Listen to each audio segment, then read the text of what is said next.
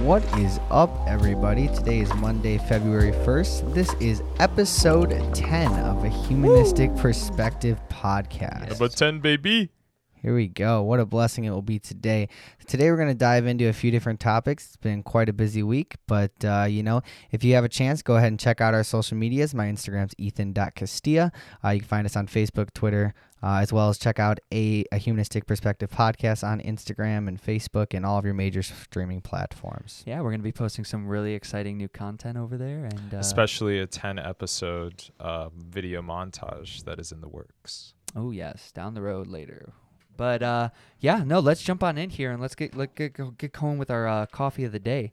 Jake, you want to maybe give me a little origin on how we we got this one? Well, I saw that this uh, coffee was in one of my favorite cafes that I go to um, uh, for my job. What's the name of the cafe? uh, Fourth Street Cafe. It's in uh, Peru, Illinois, and they had um, a version of a coffee there that's from this company. And um, in case you guys, for people that are in Illinois, I'm sure you know Starved Rock. It's uh, the national or it's a state park. Right, it's a state park that is on the Illinois River outside of Ottawa and Oglesby and Utica. It's uh, it's an incredible it's an incredible feat to see. And there's a coffee company named Starved Rock Company, and they have some. They have a lot of different Inc- stuff. Starved Rock in general. They do like woodworking. I mean, they do a lot. Yeah. It's just like no a idea. brand of it. You know, the shop they have there in Starved Rock, there's a whole brand behind that as well. Oh, that makes I sense. I wonder if it the- these two are tied. Yeah, I'm pretty sure they are in a sense. this is in a way, in or it's a Utica. company that was from there. But I, town called that. Well, No, Utica it's is in the Ottawa. gateway No, it's to in Starved Rock. That's like the motto for Starved Rock. Really? there is a brand. I don't know if it has relatance to it, But but, don't you tell me about your drive? Don't you like driving through Starved Rock? Isn't there? Oh, it's incredible. one morning I was actually taking over. I, this was a while ago when Johnny first came here. I was helping his patients out one morning and. I was zipping around them curves, and I was like, "Oh, I didn't realize it was cool. It's beautiful in the morning. It is beautiful. It is. especially with the trees in full motion. It was What's fall. with the snow? Have you driven through those? no, like, I didn't areas? do. No, it was bad today. The roads were. Really? The roads Do roads they were plow over bad. there? What? No. Um, I feel no, like those some roads are the so roads, tight. How do you even move roads- snow there? No, some of the roads were pretty bad. I mean, 23 was fine, which is how it connects, uh, how we pretty much get to Ottawa from here, Sure. and also it gets to Ottawa to Streator. But 18 was horrible, and almost all of the towns though were fine. I- Okay. At 34 though, it was horrible. Like the further you got down, Yeah. the worse it got. It was insane. That makes sense. They did a pretty good job with the roads by us. I, I saw that. when I was out. Uh, what was that like last night? The, or when was the snow? When did the snow fall heavy? Was that over the weekend? I don't remember. Yeah, that was on Saturday Something. night. Yeah, that was so like Saturday the night. majority. wh- I went out and I was driving because I had to go pick up Lauren and that.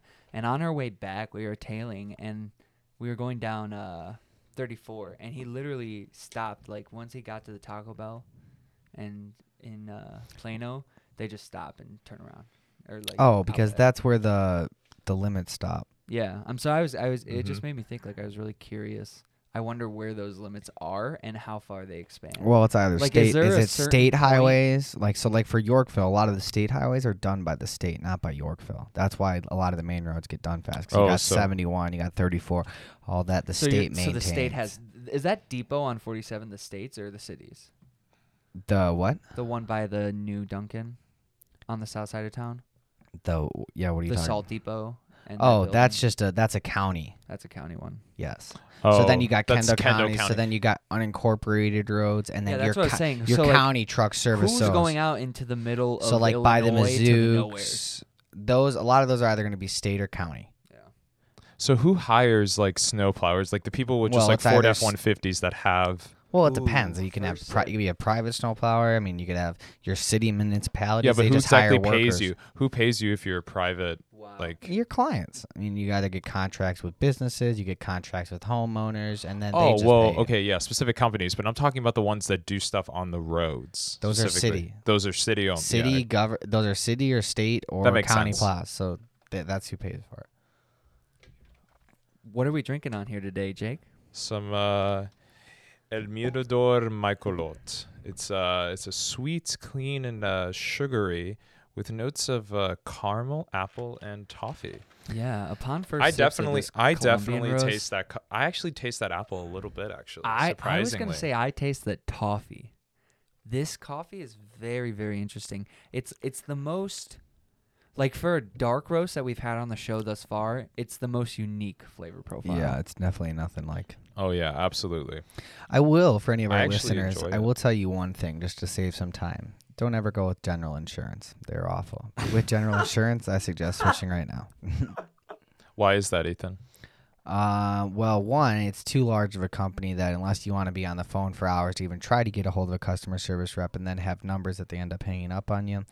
Uh, that's the thing. That's that's why I like small companies. People are always about the cheapest price. Or you see like on Snapchat, you see that company that's advertising like, oh, we could knock these rates in half and all. You, Oh, you know how you yeah, keep yeah. seeing that. And you're like, okay, but what's really in that policy? And then you're like, Well- okay, well, what happens when you do a claim? Like, it's just people don't ever. I don't know. I think I, that's why I might love. not even understand that like to get to that point you have to become so boutique like these apps and stuff are just creating boutiques that right, or really they'll give you an signing into a estimate. You know, company. even the first month, these insurance companies will let you sign on in this cheap premium, and then they go through your auto record and all this stuff, and all all of a sudden there's a change. You know, a lot of times doesn't get past to that, but still, you have to have perfect records and things like that. And again, look at your coverage. Just because you have minimum coverages, for example, the vehicle that just hit us this week, they only had twenty thousand dollars in property damage coverage.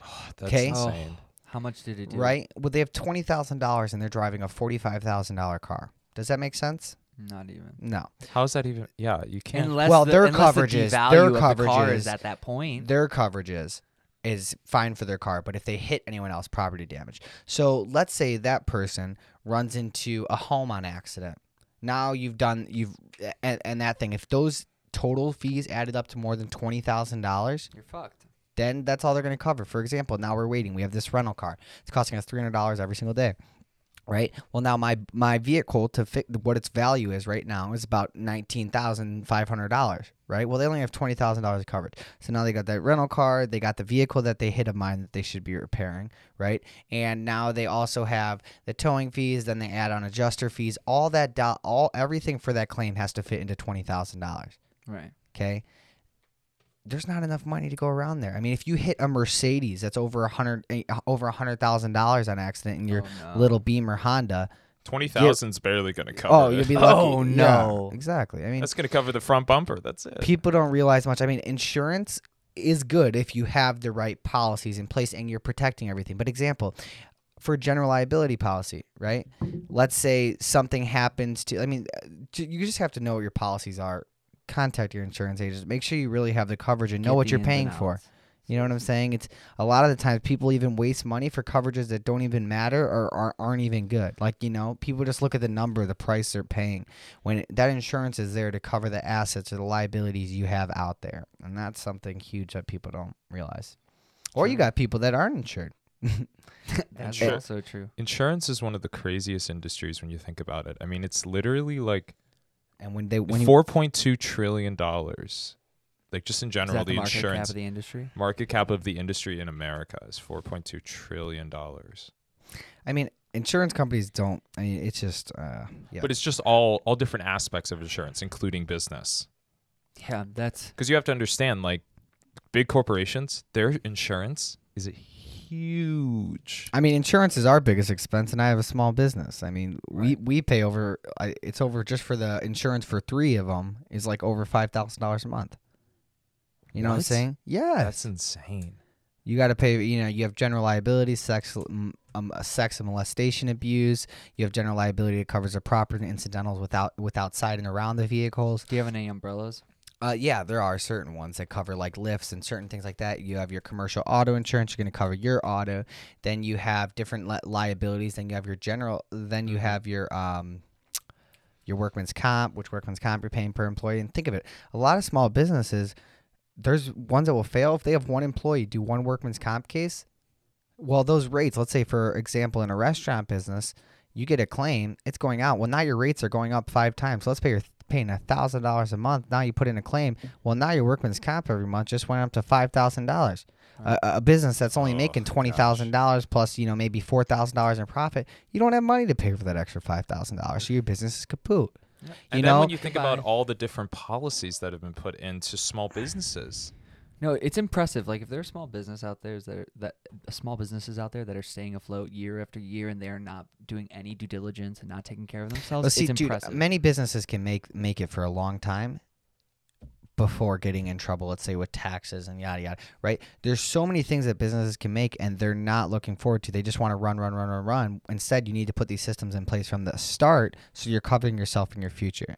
I mean, many businesses, like if you're still up and running, like a lot of s- small startup businesses, right? a lot of them end up in crazy overhead and a lot of them end up bankrupt. Like you have to really know your stuff. Too many people get into businesses that shouldn't be in businesses as well. Right. You know, it's it's a completely different responsibility. It is you giving up your Monday through Sunday. And It that is you being willing to sacrifice your family and the additional time.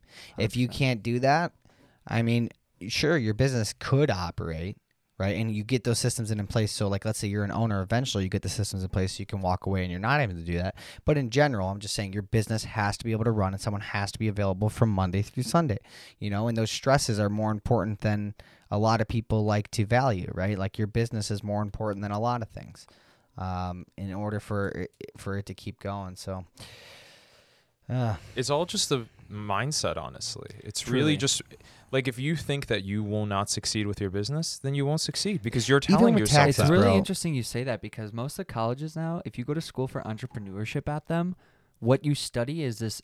They, they a lot of schools have succumbed to this philosophy called the entrepreneurial DNA, or like it's this mindset or mentalities that you need to develop. And if you develop those mindsets and mentalities, then you can learn business and become that. And I think like you did that in your uh, specifically when we're talking about me and Jake are working on uh putting together some marketing and digital content creation and I've, I've been having so much fun working on this Me directing too. project and this mini short series but really you when I look back you had all of those things that the school tries to teach through those entrepreneurial Oh, programs you had that through your younger years dude, because uh, you when- were Through when you were collecting the. DNA through Even- experience bro. Yes. When I look back to my high school entrepreneurship class, right?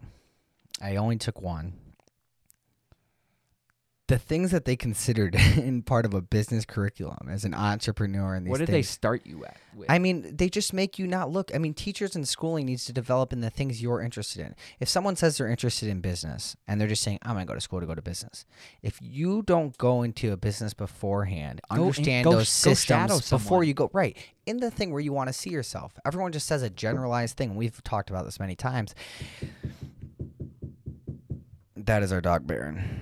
He's just banging the floor. Oh yeah, he's scratch he's scratching his neck, and yeah, we're we shoot in the basement, so he's just really loud. Yeah, he is. Oh, But you know what? I mean, there's just so many things. If you're going to go into business or whatever field you're going to, go and get that live experience before you go. You know, you 100%. have to get. I one mean, one it's- it's- thousand percent. Here's the way you do this. Here's how you book that scenario, right? Ha- here's how to go from I I want to shadow to I'm going to shadow. There's a couple ways. You can go in person, find the person you want to if they're in your local community and show them. Show them you're eager and present the value of I will give you my time in exchange that you teach me and can give me your your mentorship and you really invest in them because they'll invest in you. Or if they're far away and you also have to know those mentors. you need to send a booking email, and and the booking email just needs to be written in a way that's functional and shows that you're at an educational stage. You know, write some key context words you can use: informational interviews or um, uh, cognitive growth interview. You know, just ch- try and really get their attention. Make a really catchy title, but make sure they understand you're at an educational stage. Because sometimes when you when you're transparent and open about that, people are more excited. They're actually people want to share what they have. Yeah, and you have to also be in. You have to be in a certain state of mind, knowing. I mean, that's why people, kids, don't grow up fast enough. You have to be in a mind to also know that those mentors that you're having or those guidances are good knowledge, knowing that they're there for the right reason. A lot of the people that a lot of people surround themselves, they're not there for their best their best interests at all. You know what I'm saying? Truly. And you realize that the hard way a lot of the times. So And I mean, think it's just too, being it's the conscious. social media has made us lose sight of embodying who we want to be, and so then we spend so much time in this idle We s- state where we hang out with people that we don't want to be. we I mean, one of the big things that's helped me too, I think, this week was just starting by first hour of the day. Don't go on your phone. Can you do it? I purposely don't plug in my phone at night, so Ooh, it doesn't. that's a stir- good so then it's dead in the morning, and it's going to take usually, you know, it takes 15 minutes and, and stuff to even turn on. By then, that that delays it, right? But then you void out that stuff, you know. Come to peace. Your phone is doesn't always have to be there, but that allowed me to get the things I needed to get done right away in the morning done right? I'm not procrastinating on my phone and now this thing that could have taken me t- 15 minutes is now taking me an hour because I'm on my phone diddly daddling and going all over there, you know? First hour of the day, don't go on your phone. Set up what you want to do and accomplish in that day and you get that done first. That way you have a clear head, your mind's not focused. And then look at your phone as all those people that are texting you, emails, phone calls. Notifications on all social that media. stuff you respond to on your time, right? Right. It's a little bit different. Sure, there's certain situations where you have to be available and like there's different hours. But now as your businesses grow, you start to be able to delegate those responsibilities off to other people. Right. So then you can start. It's like my main thing right now is focusing on working on the things that are $600 an hour things, right? I don't want to be doing the work that's $60 an hour work, right? And that's, you know, doing bookkeeping, answering phones, right? All this minimal stuff doing dealing with insurance like in in my company, right? All that stuff is wasting my time from building the vision. You have to be in a in a concept with your business that you're always innovating, you're always getting new co- clients, you're always growing you know? And if you try to do that before having the systems in place and that's why i'm willing to kind of slow down with with my businesses to make sure i'm hiring the right teams. Because for what i have planned this year i mean It requires the right people. yes. And it costs a lot of money. It does. But you have and to so if you're gonna understand- take that risk, why not take the time to invest in it? You- right because what am i going to do? Am i going to the wait? Am i going to wait three vision. yeah 100% am i going to wait three years and then decide to add all these teams? No why don't i just start it now? I'm going to have to figure it out one way or another the company's still going to make the margins Right. Yeah, and it's going to be able that's to, all that matters. I'm going to be able to do the $600 work 24 hours a day instead of me doing the $600 an hour work At night, incrementally when you're way at night when I'm cutting with out all your sleep. exactly. So, you know, just start focusing and really figuring out what you truly want and where you need to be, and then understanding that that you know if your mind is not capable of doing it and you can't make that hard decision to switch, you're not in the right field. I don't think, or Yeah, you've got to really train your brain to Here's switch some- around. You Here's know, something. Here's something that I have that's an interesting question. What if Hmm. I, as a person, am like, hey, I want to be a Wall Street broker Hmm. in today's age? What would you guys say? Would it be good advice? go kiss up. Uh, yeah, I would. Would just to what become a today's Wall Street broker today? Are you in in re- today's market? really, truly? After did you guys? I mean, you, you, you. We've all been talking at breakfasts about what was happening with GameStop. This was, this was Oh, yeah. instrumental. It is insane. it quite insane. And and really, what it is, it comes down to is shorting. Like it's it's what it comes down Ex- to is explain the concept of shorting to someone that may not know exactly what that is. All right, so when when we play the stock market, we we could play it one of two ways. The long game, which is where you say company ABC, I'm going to put hundred thousand dollars in, and I'm hoping in and, ten years. and watching it over five, maybe Yeah, ten years, whatever. I'll start to make margins and returns that are really good. Or there's the, another method that is called shorting, which is basically betting on the downturns of the market in the short term, and and uh, using that to basically make out in micro percentages. So what happens is is these hedge funds who have tons and tons and tons of money, resources, financial accountants, brilliant mathematicians, they get ahead and they use this old school formulaic style of market watching and they are able to make out big in billions and billions of dollars. Well, Reddit and social media, which has been a growing thing, has really been interesting in seeing how the SEC and all of their rules are really one sided. Because now all of these common people are coming together and saying, well, how come all these hedge funds get to come together at these meetings and discuss how they're all going to short together and which direction the money goes? But we, what if we were to do something like that, how would that go? So they did it with Yeah. GameStop. All the hedge funds, The power- specifically Melvin Cap. Melvin Cap lost like I think it's like somewhere a range of over three billion dollars off the shorting that happened with GameStop, and they had to get bailed out by uh, And other AMC. other firms, other hedge funds. AMC. I actually had like three people text me. Should I invest in AMC? That's And so No. funny. no, That's you so should not. serious. Especially now. And they just dropped. know no, what it was at eighteen dollars. So what and happened, Then, right? yeah. The shorting, the shorting thing went berserk, and then all of a sudden, it, that page on Reddit has five, like five million followers now, and all of these people were making out great dividends. So what happens though? They're using small-time brokerage apps. Well, who is the real customer of these brokerage apps? The hedge funds, because they want the Yes. data of the users. And Not this the is users. Robinhood, right? and I'm specifically talking about Robinhood, who currently actually I I saw it here. I wonder if I have it pulled up still. Robinhood is there's a huge huge amount of money that they're having to pay back. It's somewhere in the it's 3 billion. Robinhood was asked to pay 3 billion dollars to cover the risk of the volatility from the GameStop sin- situation. But That's here's the thing is, insane. it's the SEC and all these fucking hedge funds trying to put the blame on the young guy, Robinhood. But really, this is fucked all the way at the highest well, level. I mean, bro, Seriously. everything Why everything hedge in the fu- United States is is fucked from the top to the bottom. Simply. I mean, nothing is if you just look at look at I mean, even with all of the the with your school, I mean, they just were freaking hacked up the storm. Oh, we didn't even talk about that. Yeah, Yeah. we didn't even talk Literally about Literally last Thursday, Thursday evening, going into Friday at my university, which is Baldwin Wallace University, Cleveland, Ohio. in well, Cle- Berea, Ohio. in Berea, Ohio. We're getting messages and text alerts. Ethan was getting them, not me even. and apparently, there was a mass hacking at our university and institution, and literally, it they had to shut down. They powered all the electronics, shut all the Wi-Fi. All the teachers' computers had to come in and be scrubbed. All this stuff that is still currently going on, and I still don't have access to, to Blackboard, so all of our classes have been postponed. Do you- Everything is postponed. There's literally I heard from one of my friends actually from the who's actually on campus. I'm like, what's going on?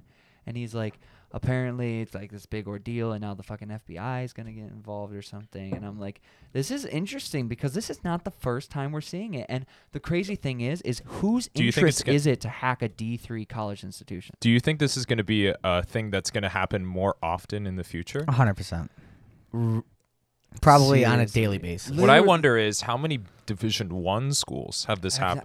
Yeah, right. And, Well, and But they You have might to have other understand. people actually, you know, they you may have actually to have, have people staff. see- seeing. You have to have people looking for it though. Yeah. You have to have so there- a bigger anti- schools probably have more Security. You know, sources you think yeah. to outsource to make sure that their networks are safe. But here's the thing: is if the hack got through and into our Blackboard, Blackboard's the like the largest network for online database for colleges around the United States.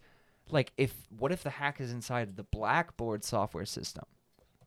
You know what I mean? yeah. Like, what if that went bigger? But I have no idea how that works or how that really functions and plays. It maybe it was in our network and maybe it's only just breached in there. The thing- but- The thing is to realize is honestly is that in this day and age, what really holds power is data.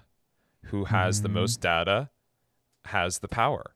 right. And that's the reason why because everything now that we do is online, when when there's a certain company or when it's it's all in one single base, a single entity has all this data, think about how easy it is theoretically at least just hack into it. Sure, there's a lot of security and a lot of, you know, things to make sure that people don't, but the fact that it's in one single I see area what you're saying. It's like it's like I don't have to look at a hundred Rubik's cubes. There's only one Rubik's cube. It might be the hardest Rubik's cube I'm ever going to have to solve, but at least there's only one. And once I do solve it, I have the world. I get Yeah, I mean, there's so many things, even from the largest companies out there, and, and, and the way they handle their their staffing, like so much unnecessary old time 2000. You know, there's no innovation. All these companies that are so big, they have all these large leaders in them that aren't innovating, and just because they have market dominance, you know, and that's what makes it so cool about business. You know, to think that if we can be the leaders of our generations, and eventually, you know, you can come at a lot of these larger companies and see how flawed their systems are systems of operation systems of uh, their relationships within clients like so many things that you're you are just beyond boggles shocked my mind yeah. how unaware people are. no i think people are aware Serious. people don't care sometimes too but Mm. there is people that are aware and they just don't care there's also people that on the lower ends of businesses that are aware of the same problem but then those in higher up positions aren't really wanting to make a change. A lot of it comes down to the dollar amount okay? Um, and what we're going to see is a lot of these older industries and larger companies i strongly suggest uh, and, and see is everyone's looking to save money. Everyone's looking to make things easier more user friendly and, and all that kind of stuff.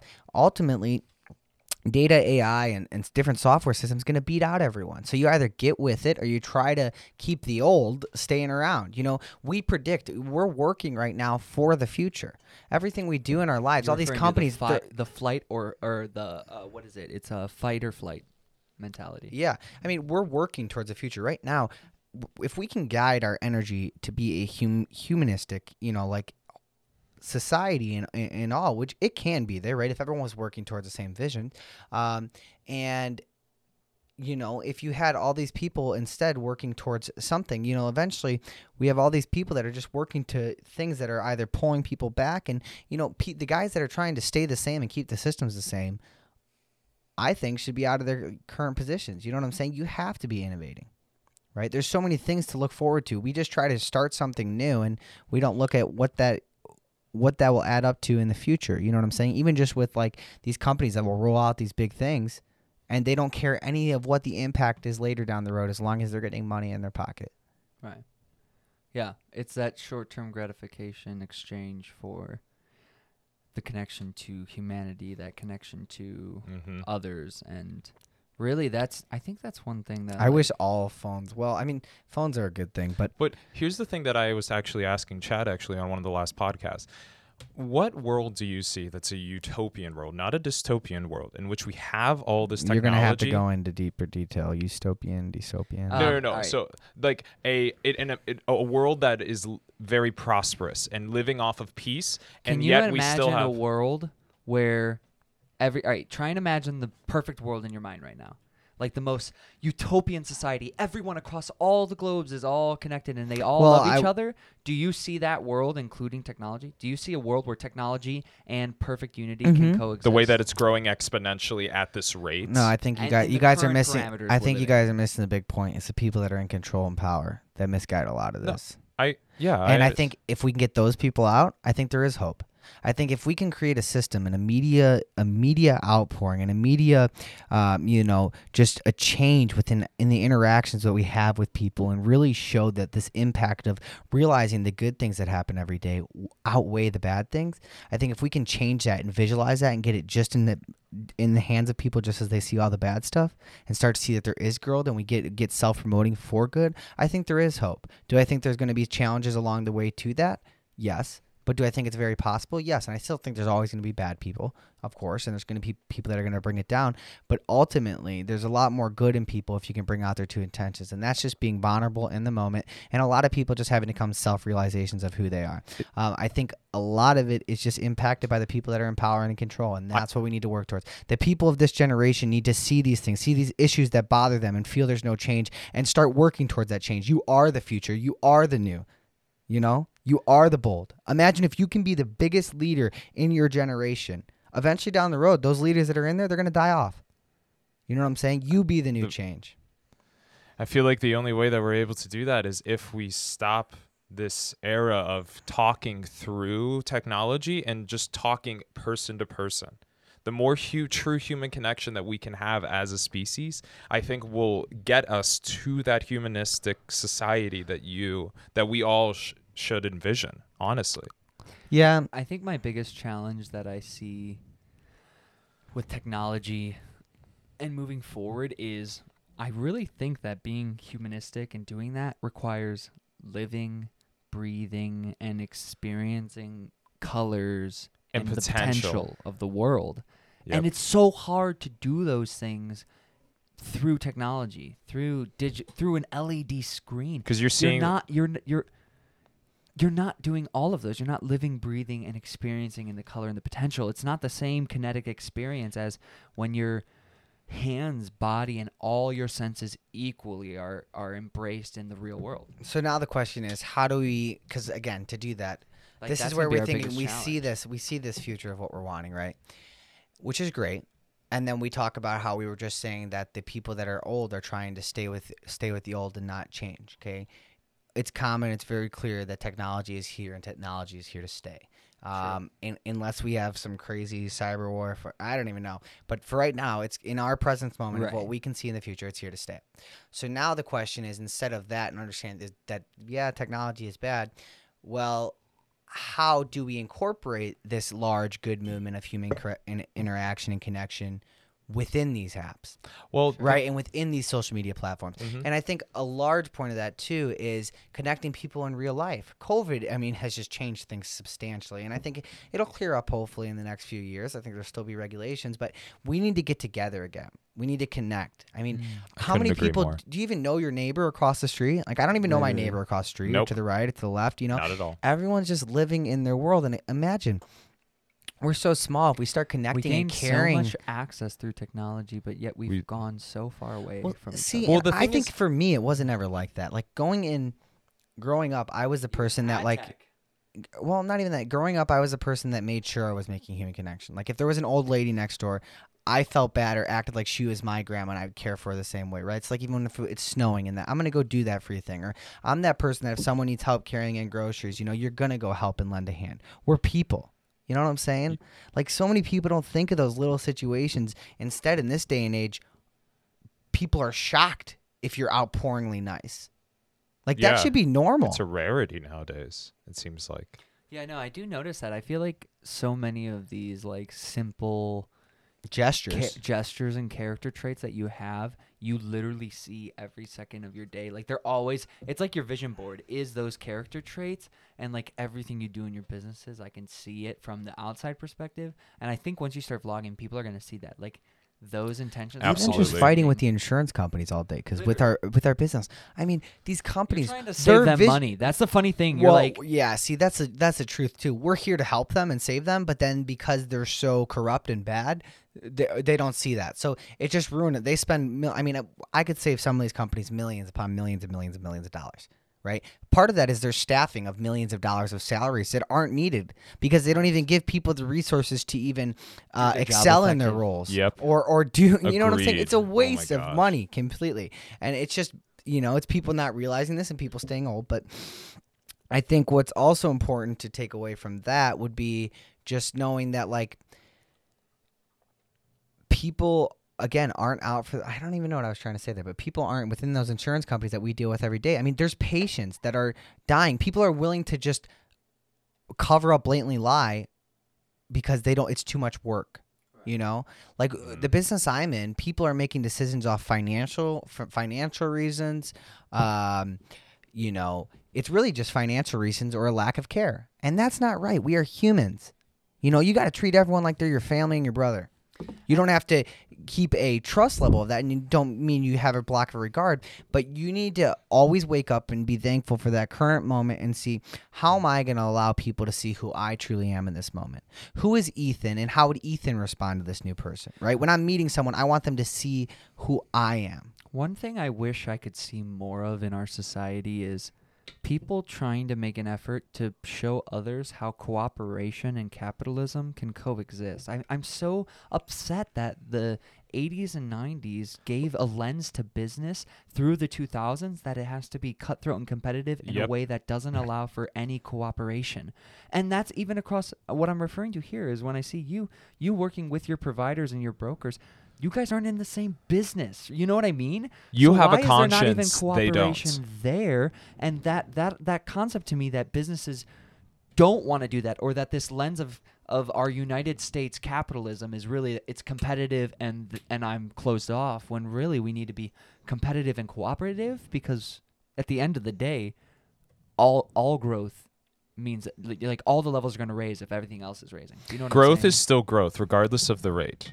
Right. And that's the thing I keep saying to people. You got to realize if you have a goal and an intention, doing people got to get down to the smallest thing. Until you do that smallest detail, you know, you're not going to get anywhere. So many people instead like to ponder and think every reason why they can't. It's a hell of a lot better if you do that one little initiative to get a step further to reaching your goal. Right? That's a whole lot of better than nothing right? So just take that little extra step and start working towards whatever your goals are, whatever your visions are, because that is a stepping stone there. Eventually, it starts to build up.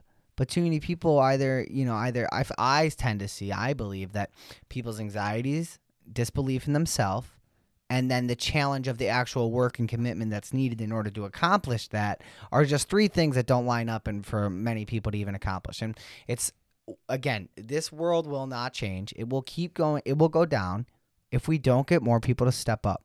So Mhm. the biggest thing for us and the biggest question that we should face is how do we connect more and more people to live in a more free spirited world? And again, In people can ha- person. yeah, exactly. And people can have differences, you know. That's important, but again, we're humans. That connection of understanding that we're all just happy to be here another day. Right. happy to be alive, that we're living each day to the fullest that we possibly can and not consuming ourselves with things that don't matter to us. In, the, just- in, in, in, in, in, the, in the terms of life, you know, specifically. Because when you look back at your life, are you really going to think, oh, look at all those amazing times I had looking at my phone? or looking at my Mac. Oh Right. man, those are great times. When are you Yeah, going when you're on that deathbed and that dimethyltryptamine just clicks off inside of your brain as your final breath goes away, you're definitely, definitely, definitely going to have a flashback, and it's going to be so comprehensive and so um, extraordinary to the extent that you can't even imagine it. Really, you're definitely in that moment going to hate I it mean- if every single one of those memories that comes off in a split second is on a phone. What's funny is people. yeah, exactly. I mean, Imagine if you just went through your entire life, you know, how people flash before their eyes, and it's just you looking at a phone the entire You time. were, that's exactly what I. you were yeah, saying like what? it. Now You we're get it. predicting. There's people out there predicting that you might be staring at an electronic device for almost half of your life. well, now. well, 10 years ago, it was a fourth of your life. So, in my opinion, I feel like that's Are the- only. is this data taking into consideration if the average rate of death in the United States increases past the current age range? yeah, you see, I don't. I don't know. Because we Well, always see, talk it's about always we out there. we're going Sure, to live past right. hundred. Are they taking these numbers based off everyone living at 80 right now and dying there normally off that average? Probably. They, they probably could do it They off. would. They probably did it off of like 80 years old or 70, 70 to 80s because Well, the that's average like the lifespan's average like lifespan. 77, right, or something like yeah, that. something like that. So that's probably what they base it off of right now. Yeah. But again, think of those technologies, guys. If the world stops tomorrow, that living of 100 is not possible. seriously, There's people that are innovating and working towards those things right now. Do you realize how You know, we build the future. It's how high can you set your mind? Right. And then how dedicated are you willing to be to that one initiative? I feel I like mean, I feel like people just really focus in on things that are just distractions to them because man has an infinite any human in general has an infinite appetite for distraction. It is built into our DNA. How And old tech- are you if you were born in 94? You are 27 or no, no 26. 26. Can I tell you a story? You would be and- turning and share 27. someone that is in this world right now that is alive that is 26. Um, his name is Boyan Slat, and at 15 years old, just like you, he he had so many envisions and dreams, and by the age of 18, he had created a concept to clean up the Pacific Ocean trash patch, and got it patented and started a whole nonprofit and got the best some of the best scientists, some of the best data engineers, everything in the world. And now this product is out in the world and is cleaning up all of our oceans. And it's like crazy to see like hi- all right, here's what it is. At age 18, Boyan devised a concept which u- uh, which utilizes the natural ocean's forces and passively catches the concentrate ocean plastic, through which the theoretical cleanup time could be reduced from from a millennia to mere years. They were saying this problem has gotten so bad it would take millenniums to clean it up. And in February 2013, he dropped out of his aerospace engineering studies at his college and he started his ocean cleanup project. and isn't that crazy to That's think? amazing. Like even those things, you think you have to go to college. He dropped out. Okay, when you look at Steve Jobs, you look at some of the he biggest. led a team of 80 people at the age of 18 yeah. of engineers, scientists, data collection Think of it. I mean, so, so many people, right? Like a mistake that I would think some people would have right now he is, oh, I don't have. a dozen of scientific papers and multiple patents in order for this project to, to happen. Yeah, but patents I think are stupid. So, um, I don't think so personally. Uh, Yeah, I don't mean, either, but- I do. If you go to any other government, you can steal the same exact pi- patent, go do it in any other country, and create it just a minimalistic sec better. I mean, it's great for like U.S. businesses that are maybe Yeah. fighting over, it, but like in the Yeah, general scheme, think I think about- people look at patents like it's their if end we're talking saving. about patent patents for saving from an international perspective for IP theft, you're entirely correct. Yeah, no, maybe But not Yeah, domestic sure. in the you United States. No, well. great in the domestic, yeah, in the United States. But again, that's something that can be used across countries. And Oh, things he's like, using you, it You know what I'm saying? Oh, so, yeah, but for here's sure. the thing that had to be crazy is this cl- this machine couldn't kill the natural ecosystem. They didn't want to pick up all the fish and kill them, but still, the plastic is all sorts of different shapes and sizes. right. How are And they so- able how do, how is he able to do it? Uh, it's it's it's this huge fucking like thing that bobs in the water and kind of has Like like, a net? synthetic net almost that can but here's the thing it has to be able to pick up microplastics because what happens is is as the sun beats on the plastics in the ocean they start to decay and create literally t- smaller than glass when glass shatters on the ground, microplastics. And the fish eat those and die. So we Ah. have we're killing our entire ocean ecosystem by just letting our stupid pa- plastic and waste. But you know where most of it comes from? He figured out another issue. He figured out the ocean patch. The real issue comes from all the rivers. It comes from five percent. There's like there's like hundreds of thousands of rivers in the in the world, and all of the chat trash that's in the ocean, he found out through studies, come from five percent of the rivers in the world. So he's now devised and created a secondary machine, which they're launching in round two, that goes to those river systems that are going to connect to the ocean and cleans up and keeps the ecosystems living, Yes. but gets rid of all the so uh, plastic. the thing I think that's most admirable about this too is think of you don't even have to start a for-profit business to make money. Okay, you could start a new No, world I- initiative. I, Just looked wait- at just his. listen. he makes. yes. He made. Uh. He made two hundred thousand dollars last year. Right, that's what I'm saying. If you have a non-for-profit, you can be fixing a world issue and still be making six or seven figures on a salary. Okay, if you have a real thing, so many people are so greedy for money, but if you really want to make a real change, there's still ways to do it, and you'd be successful for your whole entire career. and you actually do the things that you want to change. You I have would to, love to have him. like on the show. Gandhi said, Mahatma yeah, Gandhi. that guy would be awesome for He would, sure. he would definitely come You know- on. I'm sure. Yeah. You know, one of my favorite quotes that reminds me is uh, Mahatma Gandhi saying, "Be the change you wish to see in the world." Mm.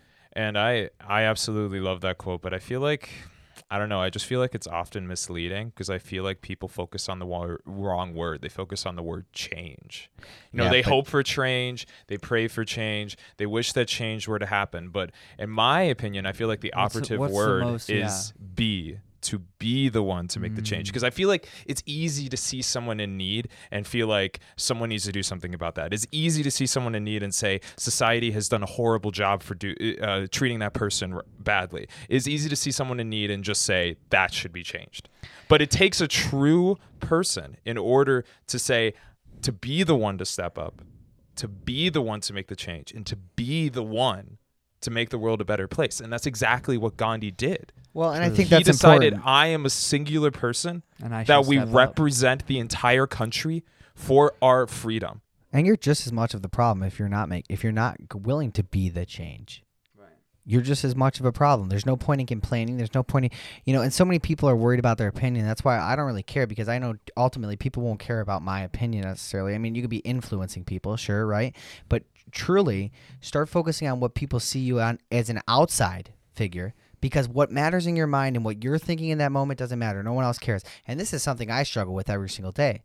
You know what I'm saying? Part of that, you know, and, and there's really no reason to blame other than that. You can make every I can make There's every no excuse in the book. Too too small to start thinking about very interesting co- topics and concepts. I w- another thing I wanted to get across with the Boyan Slat uh, is he's been able to if he- he stayed in his lane when he started he knew what he wanted to do and he worked on that until it was done but now his brand is just a dutch inventor and entrepreneur who creates technological solutions to global problems do you see how he's grown outside of just the dude who fixed the ocean Right. and but exactly. if he, he 'Cause he stayed realized in his lane and he worked hard at Mhm. first. Yeah, he saw the vision. And I think as at young people, we don't we sometimes we think if I go do this, that's the only thing I'll be doing forever. When really, sometimes if you stay in your lane and you work really hard at the thing that you're on, it will lead you to the bigger opportunities. And see, a lot of people are willing to make shortcuts to look good in the short term Correct. and not see, you know, a lot of people are. It comes down to the dollar amount. A lot of people get too greedy. And, you know, a lot of the times when you look in these businesses and these different corporations, or even in general, and people that have problems in their life, think of it, you know, a lot of people are like, well, why didn't I do that? Or there's a current problem here. No, there's not a problem. You've come to the realization of it. What processes are you implementing in order to get get there, right? Think of it as th- your process in which you handle these situations or how you organize is really the true problem. Not anything else. Your problem isn't the problem. The problem is the process. hmm You got that right.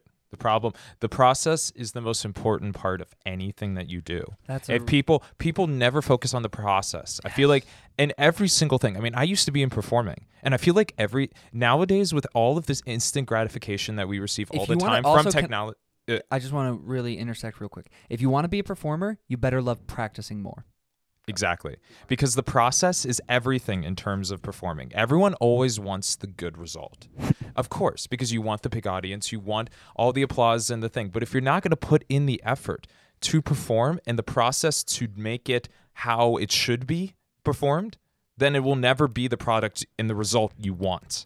That's a beautiful sentiment, and I really want to talk about that idea of process and always staying up to date and catching up. And we've talked before a little bit on here about Neuralink. Well, we have a major update in their process of developing their product. Neuralink has actually put one of their chips that before the first trial was in pigs, right, to see if it was working, to see if they could just check to see if things were firing, and it worked for that. Now they're putting them in monkeys, and and it's to help them play games, and they're using it to like help their mind play games and remember games, so it can play the game for itself later.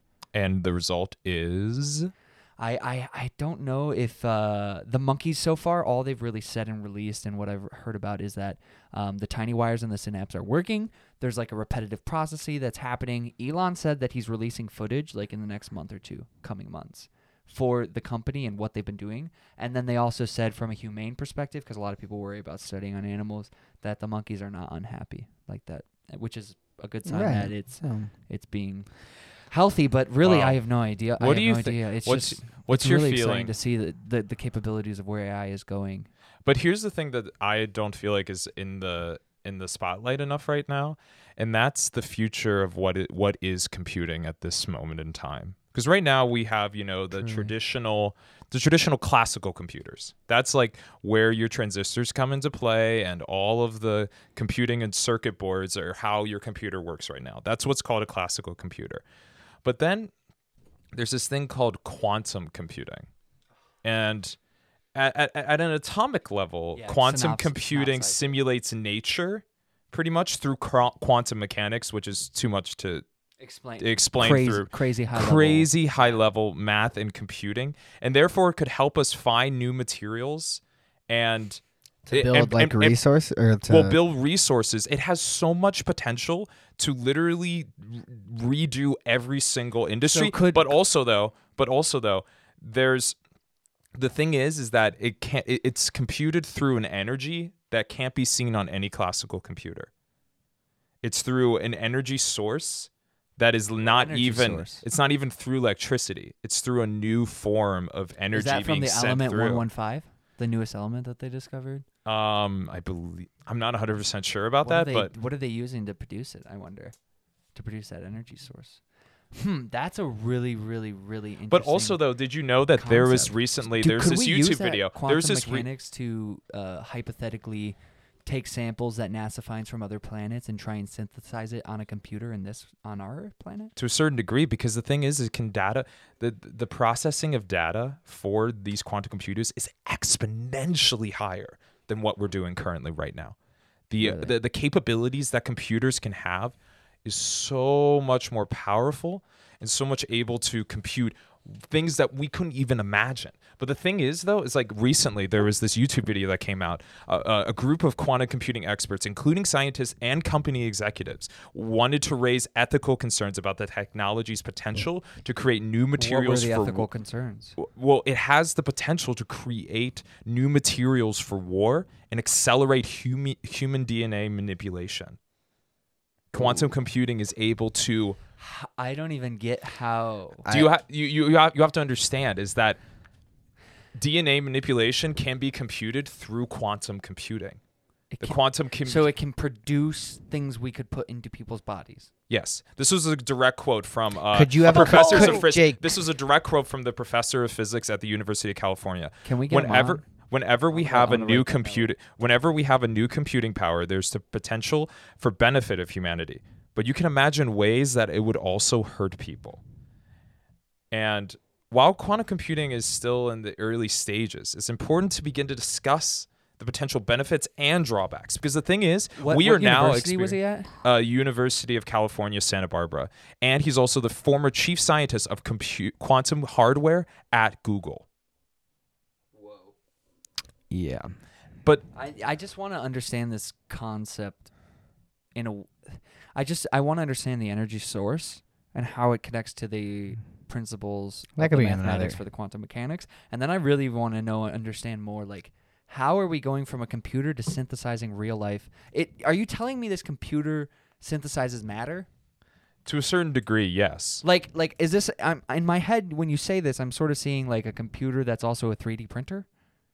Okay, so the prov- the, the model, I guess, for quantum com- co- computation, uh, it describes the the computation in terms of a network of quantum logic gates. Okay. And this model can be, y- you know, thought of as as you know like an algebraic generalization of what we currently use. sure. But since the circuit model obeys quantum mechanics, a quantum computer ca- capable of efficiently running these circuits is believed to be physically realizable. Realizable. Wow. And it's and basically it's it's able to perform calculations based on the probability of an object's state before it is measured instead of just ones and zeros like binary code like what we do which means they have the potential to process exponentially more data a single state oh man it's It's wow. That's a, this is a brilliant conversation. but literally this video came out today it's a call to action So yeah. So because they, the, because so I they think it's going to be used for war. it has the potential Oh, okay. It has the potential, but here's the thing. So We- this is similar to like when when nuclear uh, energy was discovered, and wasn't there an ethics call to action then for its atomic ability, like its ability? Yes, for, because of the two nuclear bombs that we set off in Hiroshima. correct. Wow. So you're you're saying this is a new type of like nuclear warfare potentially? It could have the ethical Well, capability. well, well, it's not necessarily nuclear, but it definitely is a s- is a s- we could use war very easily doing quantum computing. Could China is very much actually using that in their in their budgets recently now. Uh, for their for their war does it take budgets, they are u- starting to use research for quantum. For for really? quantum computing as well as as well as Oh, yeah. Russia as well. Come on, but U.S. then that means the U.S. has to be, Yes, to a certain degree, but but not as heavy. but not as heavy, and that's the reason why we're so easily hackable as a country. yeah. However, I know from you know extensive like listenings of military people and and what they what they talk about and preach about the technology and advancements that are happening in the closed doors military sector We have no is idea about. years mm. above. But you have to They- and understand. the- you have to. It's like imagine they are 20 years ahead of us for technology. As we get the tech of today, that's awesome. They had that 20 years ago. But here's the thing: the reason why we we aren't necessarily researching it in the government sector because it's already so much in the private sector of the economy. You have to understand Correct. The US IBM, does make a lot of our IBM, discoveries from Google, private. Microsoft, Yeah. they are all racing to create the most reliable quantum computer ever. Whereas China is Would actually this change phones and calling and any of that? it would definitely revolutionize communications for sure. It would be able to transform the way that we so send messages.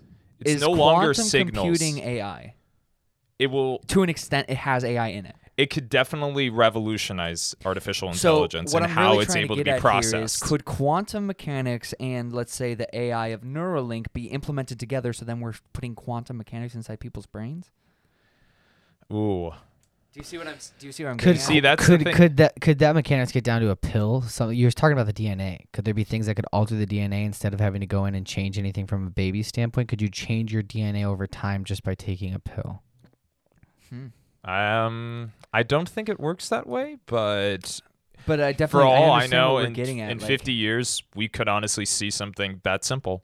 yeah. For all I- we know, I like really I can't love to have predict honestly. An anti-aging specialist because Mm. Yeah, there's we need to. tons of really interesting medical advancements and like even just like I'm I'm so astonished and blown away and I really love a lot of what's going on with the research in stem cell for stem cell therapy for healing stuff and literally like it will fix old ladies everything like literally like ACLs all sorts of tears and it's really interesting to see like how our bodies are willing to respond and, and can can take the interjections of someone else's cells but that we'll we'll have to have someone on because that's a topic that I'm just not learned on enough.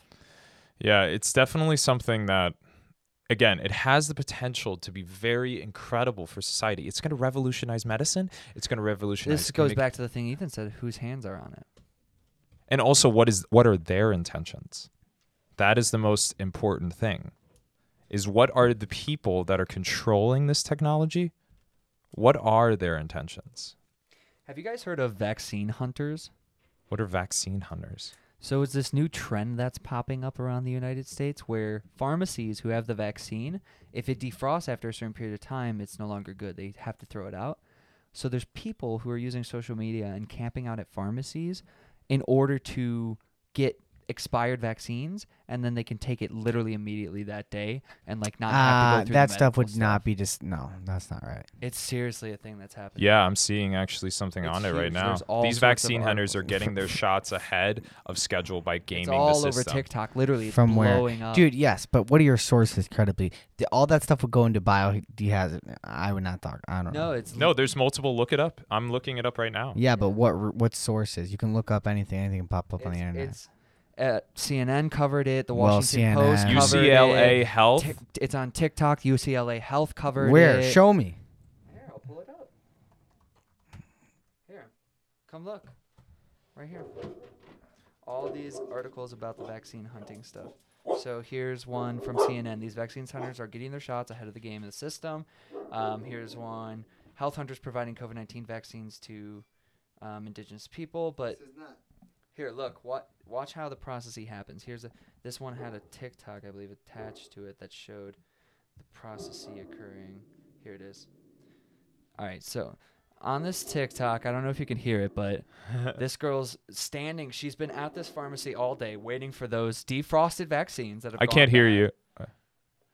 And what happens is, is if you stand in line all day and you wait, you can sign up, and they'll give them out because they don't want them to go to waste. But oh, people are. getting vaccines. You said they were taking them from the. What do you not? What didn't you get? It was a No, vaccine they're hunt. getting vaccines, but they're not going. They're not sitting outside waiting for the garbages where they throw them out. No, they That's what wait. you just said. Yeah, they wait before. So what happens is they defrost and they go back. right, So because these they're people just stand people waiting online. No, these these people aren't the people that were going to normally. They get just it. signed up. They signed up waiting for it. That's what it said. Yes, that's that's what it is. Yeah, I don't know why it's not working. I think when you press the video, it cut out. Vaccine hunting. All right, sorry, we had some technical difficulties after I played the video for Ethan to show him it. But uh, what is going on there is not they're standing outside and waiting for the trash. They're waiting for ones that have gone bad, and then they're in like a standby auxiliary line. Where Mhm. if at the end of the day, instead of throwing them out, they're giving them. But are those valid though? Like, are they still like? Can you still take them, and will they be effective? I have no idea. That's the thing. Like, That's what I have no I idea. I on. personally don't feel like the risk would be worth it. Honestly, like, why take an expired vaccination? No, know? truly, I have no idea why you would want to do that. Um, but it's just it's crazy what this vaccine I feel like it turns people to a certain like it makes people think differently when mm, they when when they hear about this vaccine. Like I feel like so many people would do anything to get it. Literally anything. They would pay substantial amounts of money to get it early or whatever. You know? Sure. I was listening to uh, Bert Kreischer and Tom Segura. They were talking the uh, this morning on their podcast, and they uh, they were saying that they even knew some people and like who were fucking skipping lines and paying money, and they're like, Bert was like, I'm not gonna do that shit, but Yeah. I do mean, know a lot of friends who are, but No, I definitely. crazy. I, I personally just again, I just want to wait it out just a little bit longer, and I'm gonna have to anyway because I'm not a, you know, right. I'm not and gonna be in the first phase or maybe even the second phase. You So- want to hear something else that's really interesting that I heard going on right now is uh, Facebook is actually going to start rolling out a thing where Apple in the up- update 14.5 was going to make it so every app that uses your like data and is tracking you, Apple will warn you ahead of time with a message and make you have to say I accept or trust to let them do it. Every time you like open something, I Mm, believe, Yeah. or like at they're however starting you to set do the that more. parameters. Like Yeah, well, Facebook, to try and combat it, they're saying, oh, we're going to build this internally now so all of our users can know. So then it's like not something that they're trying to, I think, from my No, they're tr- perspective, they're trying to, they're trying to, um, they're trying jump to. on it before Apple. So then people will be like, Oh, well, yeah, Apple's absolutely. old to this trend. Facebook's already telling me, and then I already accept it. It's cool. Which is really interesting. It's going to be a very interesting battle. Apple's been doing a lot of battles specifically with um with a lot of different companies. I mean, we saw that this past summer with Fortnite. right. I mean, you saw how Oh, they on the wanted to have their own they wanted to like Fortnite wanted to continue using their own currency system, but the thing is is Apple was very strict about no, you need to use our current you need to use our payment system. You can't use your own personal payment system for your like cosmetics or whatever. You have to use it through our system. And Fortnite didn't like that because they were like, "No, we have this amazing system that we use. Why would we need to use your system?" And so that's the reason why eventually Apple kicked them off. Yeah. it's just interesting because they're like, for example, like when I go on Safari, like I can see my privacy report. I can see that in the last seven days, Safari has prevented 213 trackers from profiling me. 213. And then you can go inside and see every single website that tried to profile you and how many time, how many trackers were on you at a certain point. How many websites? Is it pretty much like every website? Pretty much every website. Like um, I was on uh, Business Insider. I had 88 trackers from all of So what are some of those trackers? Like, do we know what those can be defined as? Yeah, Twitter is on one of them. AdForm is on one of them. Uh, Amazon Ad System is also on one of them. BidSwitch, Bing. You have to understand all these people are paying for ad time on that screen that I'm looking at. Got it. And so then it's showing you that they're tracking you technically. Cause They're they tracking you technically because they're using your they're using your um, specific y- y- you know GPS location to then say, "Oh, I'm going to put an app in, onto your thing because you one time searched for this thing that was resembling what I am now giving to you." Truly. you know and, and, and it also says 50% websites that contracted trackers 58% and then you can just go strictly to the hackers uh, uh trackers not hackers that's a whole different ball game i Yeah, mean what we were talking about earlier And, and we were talking about that earlier. It's like I do see us entering a new millennia of hacking and a new I- millennia of consistency in hacking. I think I saw on Joe Rogan's podcast with Tristan Harris that they're creating their own. Uh, Apple's creating their own search engine. Really? Yeah. So I wonder what that's. I mean, that's pretty much what Safari is trying to go into in the direction. I mean, it's so much different the way that that that Safari operates compared to Google Chrome. I But used Google to never use Safari until recently. Yeah, because Google Chrome, I mean, they keep all your data. But the thing is, the one thing at least that, that I respect from Google is that they accept the fact that they do take all your data, but they say, but why wouldn't you want that? Because we're trying to give you the best experience possible. Right, and Facebook's po- using that same approach in this new, in their their their new method. They're like, Yeah. we're gonna try and jump on the trend before Apple, so that way you think this is what you should do instead of Everyone's trying to play the game. Everyone's trying to stay on top. Right. Try to still trying to stay in the top five as quickly you as, as think- much as possible. Do you think uh, users, if, if let's say Facebook stopped ad tracking altogether, do you think Facebook would not be as popular as it is right now? Do you think people would st- would click off? They'd be like, I don't want to be on this anymore. To be honest, man, I feel like Facebook at its heyday was when it was just starting to do that. Like when it was innocent enough to where like the stuff that was doing, it was giving you ads was like on the sides. Yeah. You know what I'm talking about? Uh, It's insane how much Facebook has changed over time. But anyways, I feel like right when they put in the like button, I feel like that, in my opinion, was the true peak of Facebook. And when they started adding like buttons and all these different things to collect data and get you more and more there, that's when I feel like they went to a different company, in my opinion. Because if you see from 2009 to 2011, the amount of depression rates and anxiety rates and suicide rates for teenagers went up extremely within those two years, 2009 to 2011 because of the insane amount of technology that was being implemented. I mean, you have to understand, like that's when you and I, we got our technology for, at, at that young age. I mean, we were introduced at middle school. At least I was.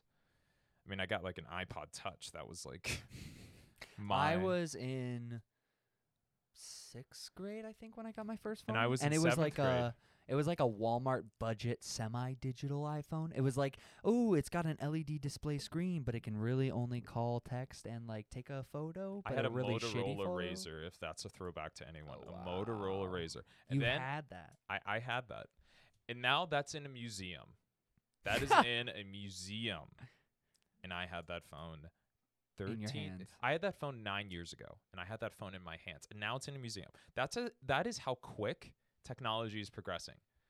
When you think about like the difference between like a car 10 years like in like 1930 to 1940, there wasn't like a lot of change. But when you look at Tesla in 2010 to now Tesla in 2020, Or even just from 18 to now. 18 to now. It's Like, like, well, They were almost going to go bankrupt. and now they're like one of the most prosperous co- They're companies. flourishing on a to a really high degree. But I found something that was interesting is they're not making any money from the manufacturing of the cars actually. They make a lot of their most of their profits are from credit lining and like hype sales, which is Oh, not healthy and sustainable in the long term. Which will be interesting to see how they try and convert away from a cr- from a credit system making them rely and stay alive. Well, yeah, it's, and it's- I, I think it's one obvious answer, which is they need to make an affordable product. And that's the reason why I'm very interested in this new um, software that's being developed called comma.ai, which is pretty much uh, the headline is um, uh, autonomous driving for Android, like kind of Hmm. thing, like the Android version of it. Whereas like Tesla's like the Apple version, where it's all one integrated system that you buy with the car. Comma.ai is an open source software that you can add into any to multiple different types of cars. It doesn't have to be electric. It can be, but it can be op- it can be programmed to be specific to what you want with your car. That's really interesting because I think that that could become super also- applicable in other sectors that are using different types of motorized vehicles. Yeah, the only difference though is is that Comma.ai they um they're like a level three in terms of autonomous, whereas you have you know lane centering, they're keeping you know you're keeping within the lane and stuff like that, but you still have to How many levels are there of? There's le- level five is Tesla. What they're trying to achieve, which is you n- you don't need to touch the vehicle. You, you- don't need to touch the steering steel. You don't need to touch the you know foot pedal or anything. It does itself completely. But the thing is, is there's I don't know. I feel like that gets away from it. You know, technology is now responsible for our lives. Whereas Comma.ai, it still is the human's responsibility to drive the car, but it helps you as much as possible. But it keeps you still responsible for the car that you own. Hmm. And I feel like just in terms of liability, I feel like that's just a so much better way of going about because when you have to rely on technology to literally make sure no one dies, there's a, there could be a few things that go wrong. no, literally, that's what my thinking was. this is like, software. software is controlling your life Yes. now in terms of if autonomous these software companies have to get regulated through like the cars administration regulation system of the United States, what happens when we start having bootleggers just producing their own AI car features and then oh all of a sudden this car that all the rest of them are following, you know, legalized systems of AI computed cars, Oh. but then there's a b- there's a bootleg one on the market. Yeah, exactly. And you can say the same thing about CRISPR gene editing. It is so easy now to uh, do. there will be a black market just like organs. You know how there's like a black market for stolen organs? stolen what?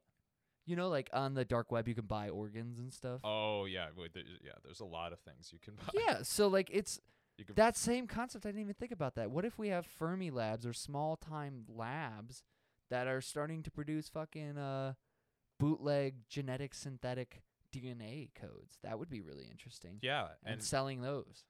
and where and what exactly are their intentions like see Right. that's the thing is like we see all this amazing technology but i feel like we never look at what is the intention of the people creating this product what are they trying to achieve Sure. What what if we deep dive not into them? What is their intention? yeah exactly and again like i feel like a majority of these technolo- technology companies they don't necessarily they they didn't think about these things from like i want to control the world they had a simple they had a simple intention with the majority of these things but i feel like they didn't think about the humanistic side of it Mm. Uh, in, in the long term what it will do to us in the long term they only thought in the short term They thought this will be amazing. This is it now. and then they were like oh how are we going to monetize this company oh i'll just put in these ads but they didn't think about what will this do to humans they just thought oh this will give us money right now so that's good but they didn't Mhm. think about the lasting impact that this would have 10 to 20 years down the line and That's a brilliant, brilliant, brilliant way to wrap us up here. We're we're just breaching over that uh, hour mark. I want to thank everyone for tuning in.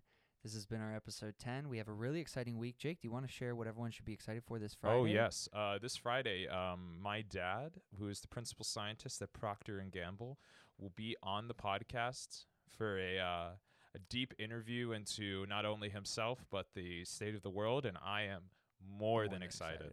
Yep, that'll be an exciting one. So uh, check us out on social media. We'll be posting all sorts of exciting content across all of our platforms.